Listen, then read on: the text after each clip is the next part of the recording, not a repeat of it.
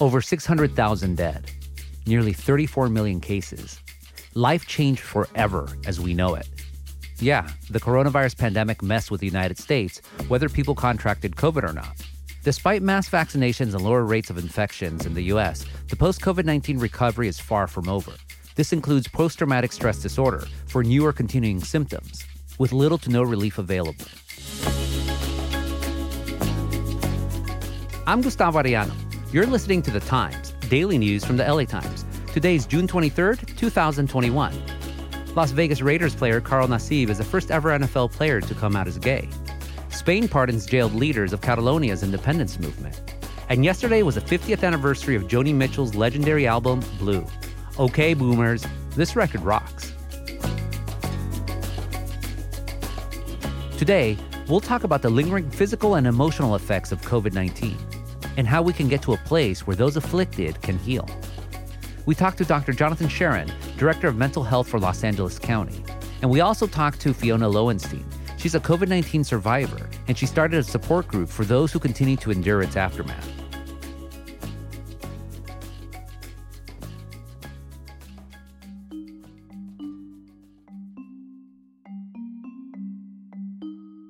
Fiona Lowenstein is a founder and president of Body Politic, a queer feminist wellness collective. Through it, she launched the COVID nineteen Survivor Support Group after Fiona and her partner contracted COVID nineteen back in March of twenty twenty. What started as a small Instagram group chat has now spread to other online platforms. Today, there are thousands of people who connect, give, and seek advice and offer messages of hope. Fiona, welcome to The Times. Thanks so much for having me. You used the term long COVID or COVID long haulers. What does that entail? Yeah, so long COVID is a is a patient coined term. It was actually um, named by a, a patient in Italy, in Lombardy. Um, Elisa Perego is her name. Um, and so long COVID, COVID long haulers, it's also referred to as P A S C by the N I H now, which means post-acute sequelae of SARS-CoV two. Um, all of those terms generally refer to patients who contract COVID nineteen and remain sick for, you know, more than the two to four weeks that, that a mild case or a non-hospitalized case is supposed to recover with.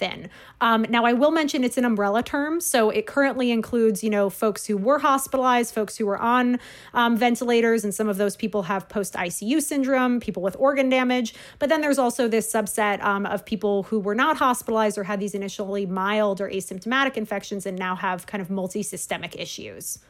You yourself got COVID nineteen in March, part of that first wave that hit New York City so hard. How isolating was that experience for you?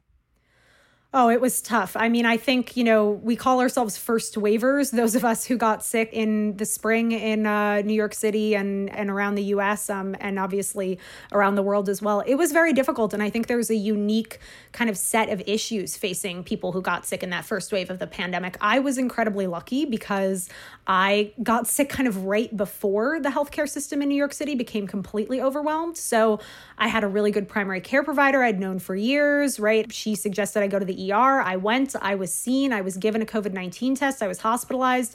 You know, at the same time that was happening to me, I have since read stories of Black women in my same city who were calling nine one one saying they had shortness of breath and were being told it's just anxiety, right? So there was definitely an aspect of timing that played a role and also just an aspect of, you know, my privilege as a white person, someone who had this primary care provider already. Um, so I think a lot of those patients who got sick at the same time I did, they don't have those positive COVID tests like I have. And so they've spent the past year really fighting to be treated. And many of them have had to treat themselves at home. And I've seen the toll that that has taken on their recoveries. I have made an almost full recovery. I had the financial privilege to quit most of my paid work and rest and pace and follow up with my care team. A lot of other folks had to manage it on their own. And as a result, you know, potentially as a result, they are now still sick a year afterward and in some cases permanently uh, chronically ill or disabled. It's been more than a year since the country shut down offices and businesses to stop the spread of coronavirus. And while people continue to get sick from COVID nineteen around the world, here in the U S, cases are waning. It feels like COVID nineteen is a quote unquote over for some, at least. And that's also the narrative that a lot of the media is giving out. But not many people realize how COVID nineteen lingers in so many other ways. Yeah, absolutely. I mean, you you brought up kind of the the reopening that's going on now, and I can say that I'm seeing a lot of concern from long COVID patients who have been able to, you know, and this is this is only a small group, but who have been able to maintain their full-time work remotely. And now that there's pressure to come back into the office and, you know, do commutes and and all of that stuff, they're very worried about how they're going to manage these symptoms with with a full-time job. And I think we've seen thus far that the disability benefit system really is not accommodating these folks. Folks, and they're not the first population to have problems with it. Um, so, so there's definite concern, I think, on the part of not just people with long COVID, but a lot of people with related chronic illnesses and disabilities that, you know, we're moving forward and declaring an end to the pandemic, but we're not really including some of our most marginalized populations. And also just people who who know that COVID is still out there. And if you open too fast, you'll have a lot of the damage that this country has already seen in, in just in the past year when we opened too fast earlier. Absolutely. I mean, that's that's a huge concern. As you mentioned, we're seeing, you know, infection rates in other countries are not going down. Um, we're also not reaching the vaccination levels that we want to reach here in the United States, not to mention that a lot of the zip codes, you know, I live in New York City, a lot of the zip codes that were hit hardest by, you know, rates of infection, hospitalization have the lowest vaccination rates. So who really is bearing, you know, the brunt of the burden when when we reopen too quickly? And then, you know, when you when you talk about the global aspect, there is that question as well as, of course, it's really important to be, you know, talking about what's going on in Southeast Asia and, and in Africa right now, but we also can't turn away from U S patients here. And I think that's a mistake that was made, you know, during the H I V AIDS epidemic to some degree. We really glossed over the impact on Black Americans in the United States kind of after nineteen ninety-five, nineteen ninety-six or so. And so I'm, I'm worried that that's going to happen again now, just with regards to the media coverage. We'll have more after this break.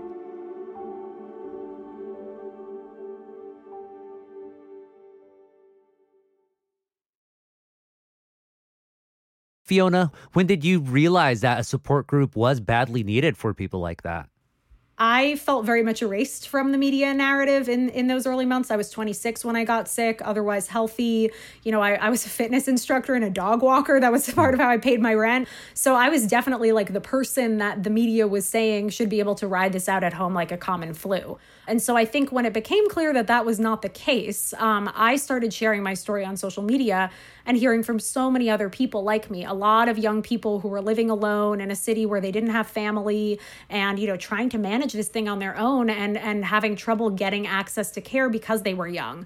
And then there was the fact that even like the C D C symptom list was super outdated for a very long time. I mean, we didn't have anything other than respiratory symptoms listed there for, for a while. And I experienced G I issues, hives, rashes, migraines, severe fatigue, um, post-exertional malaise, which is, you know, your symptoms worsening every time you exert yourself physically or mentally or emotionally. So it was clear that that there needed to be a place where, you know, patients could exchange information Information, and that in this circumstance, community info sharing was actually going to be, I think, more impactful than waiting for a slow medical or scientific establishment to produce, you know, peer-reviewed studies, which can take months or years. We're still waiting for really good research on what causes long COVID and how it can be treated.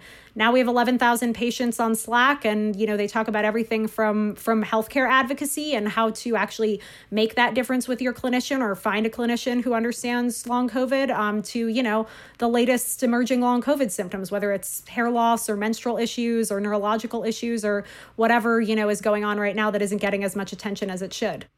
I know this sounds like a silly question, but how do you get people to join your group, to ask your group? Because especially, say, if you don't know what the symptoms are or you had it and then you're still wondering about it, but the test showed negative, the people who got infected or the people who have been suffering or even people who never got COVID but nevertheless have anxiety, they feel that shame into not asking for help, even asking for help from a group as supportive as the group that you run.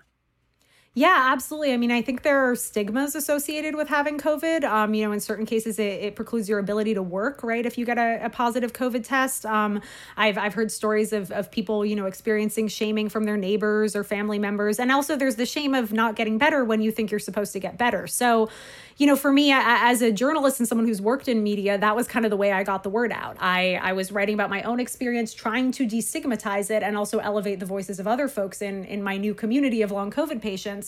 You know, to kind of show these people look like all of us. They're all different ages. They're all different races. It, it can happen to any of us.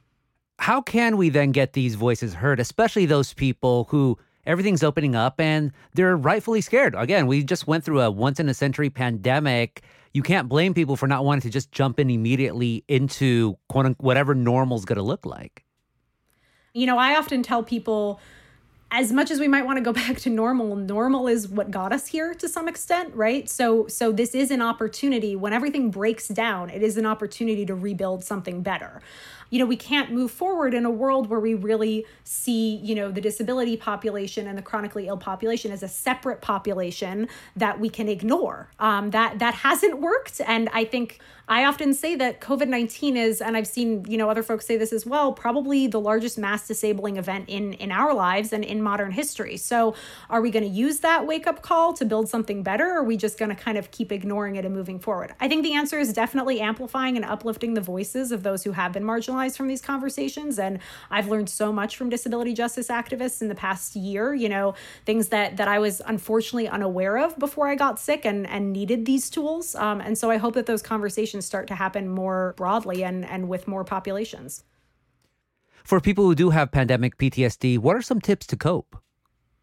It's tough. I mean, I think that, you know, you you need to have people around you who understand what you're going through. And sometimes that's just one person. And I'll also say that sometimes that that one friend exists online, um, who I've poured my heart out to the past year, who have really been there for me, who have understood my struggle, have been other sick and disabled people that I've met online, other long COVID patients and survivors. Um, and so those forums, I think, are are a great place to kind of work through some of those feelings. You know, I'm also really encouraging everyone right now, and this is very difficult when it comes to the return to work because we're all in different situations with our employers, but to to take it as slowly as you want if you can, you know, and and to and to try whenever possible to never push back against someone who seems like they're being too cautious.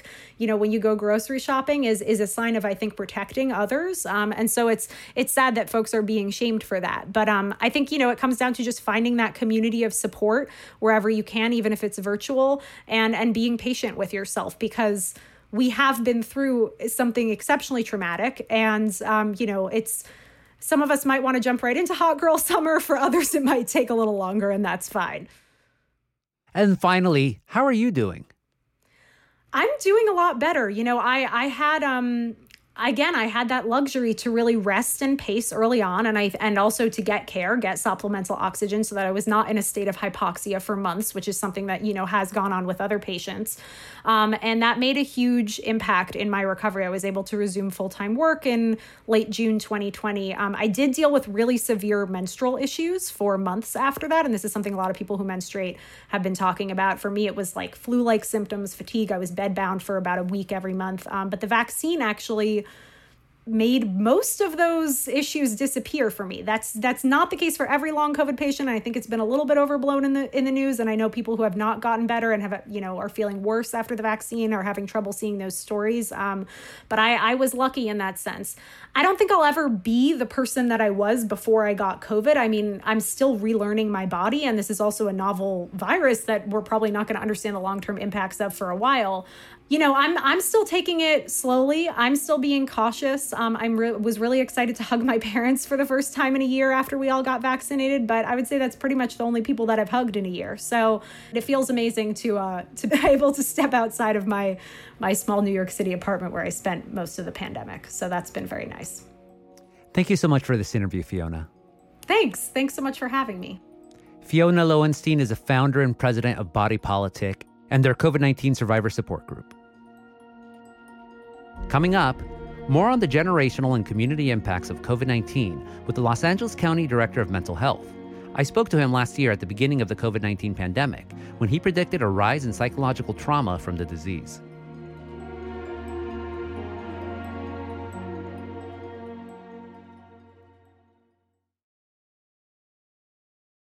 Few areas of the United States suffered more through COVID nineteen than Los Angeles County. Over one point two million cases, nearly twenty-five thousand deaths, in an area already beset by health inequities, where essential workers, long stretched thin, had to help others before they could help themselves. Doctor Jonathan Sherin is the Director of Mental Health for Los Angeles County. Doctor Sherin, welcome to The Times. Thanks for having me again, Gustavo. Doctor Sherin, are you concerned about specific mental health issues right now in the aftermath of COVID nineteen, or not even the aftermath? We're still in COVID nineteen. the, the things that concern me now, Gustavo, are the things that have been concerning me all along. While we, uh, you know, have great vaccines and the vaccination rates, uh, thanks to the public health department, you know, in L A County are pretty high. But that doesn't mean that everything is solved. And coming out of, um, you know, the isolation and the disconnection, just because it's a great thing doesn't mean it's going to be simple. And it doesn't mean it's going to be without stress, because it's yet again another change. You know, and we have a significant portion of the population that's refusing to get vaccinated. And that's a personal choice at this point, and that must be honored. But how do we commingle vaccinated and unvaccinated folks? How do we uh, resume, you know, the workplace? There are many people in the Department of Mental Health who want to work from home. There are many people that want to come back. So there are a whole new set of challenges as we develop new routines, new algorithms for how we function as individuals, as groups, uh, you know, as communities. And those will provoke stress. And we have to do them in a way that is, you know, as thoughtful uh, and recognizes our ongoing need to heal in the process. The last time we talked was over a year ago for a previous podcast that I did, Coronavirus in California, Stories from the Front Lines. You predicted then that pandemic P T S D would become a thing, and here we are. How did you know this was going to happen? I don't think these things are that surprising, but they're very concerning. And, and I will say at the outset of this podcast, post-traumatic injury really is a term that I much prefer to post-traumatic stress disorder, which really comes out of the military community. And while post-traumatic injury is real, so is post-traumatic growth. And I think we have to flip the script uh, over time in order to come out of this whole fiasco um, of really unprecedented proportion, stronger, more resilient, and tighter knit uh, as a larger community. Thank you so much for that clarification, frankly, that correction. So post-traumatic injury, it could come in all forms. Knowing this, are there traits specific to COVID nineteen? That's not entirely clear. I will say that, you know, the coronavirus as an infectious agent provokes significant inflammation throughout the body, throughout our organ systems. And it does so certainly in the brain. And now, of course, the topic of the day, I would say, is adjacent to that issue. And it's, you know, the mental health or psychological impact, the isolation, uh, the unknown, the fear, uh, the breakdown in uh, social structure, the loss of resources, uh, the loss of family members, the loss of friends, uh, the loss of an understanding of how we navigate our, our daily existence. And this is a challenge, and we can expect it to continue to provoke psychological stress, which can show up in terms of anxiety symptoms, in terms of depressive symptoms, or worsening of existing Uh, mental health challenges. Uh, but at the end of the day, if we capitalize on the lessons learned and we together pave a pathway forward where we are empowered and we find new purpose uh, as a society, I think that we have an opportunity to do something great. Doctor Sherin, who's being affected most by post-traumatic injury in the aftermath of COVID nineteen? This is obviously a pandemic that everyone was affected one way or another, but some communities were affected more than others. In terms of the disparate impacts, communities that really have suffered for a long time uh, from structural inequity and, frankly, structural racism have been impacted significantly more. And that shows up in every statistics, including things as crude as death rates. But when you look at populations more broadly, you know, our kids have had to, you know, pivot in ways that are, are very unprecedented. And we don't know the impact. We do know that there's a lot more um, anxiety and depression uh, in this school-aged population. We have not seen in L A County an increase in suicide rates. However, there have been reports in other jurisdictions of an increase in suicide amongst the young population.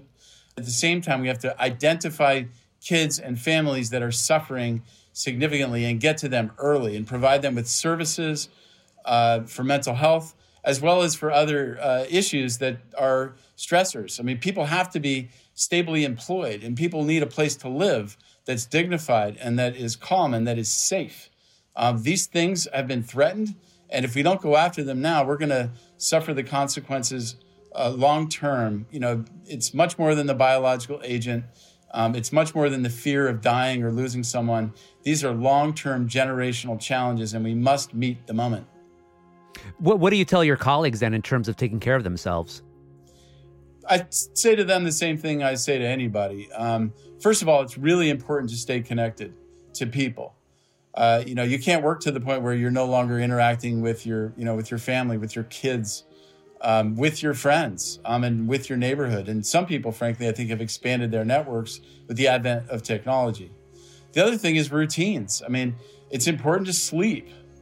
Uh, sleep routines have been disrupted. If you got a new one, that's fine. Stick with it. Get enough rest. Eat good food. You know, these are really simple things. Um, and obviously, you know, uh, alcohol, drugs, these are dangerous things. And people, I believe, have been using in ways that we still don't understand that are very unhealthy and are going to continue to show up uh, probably for the long haul. So it's really basic stuff about keeping or establishing routines uh, that that allow you to stay connected and grounded and balance your life. Thank you so much for this interview, Doctor. You bet. It's an honor, and I appreciate you elevating this topic.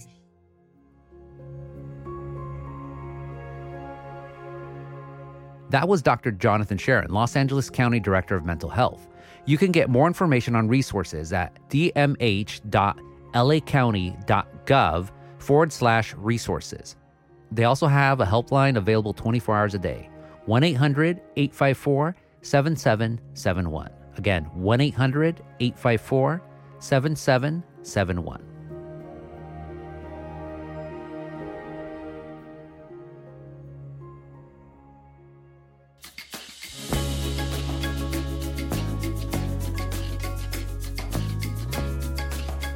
And that's it for this episode of The Times, daily news from the L A Times.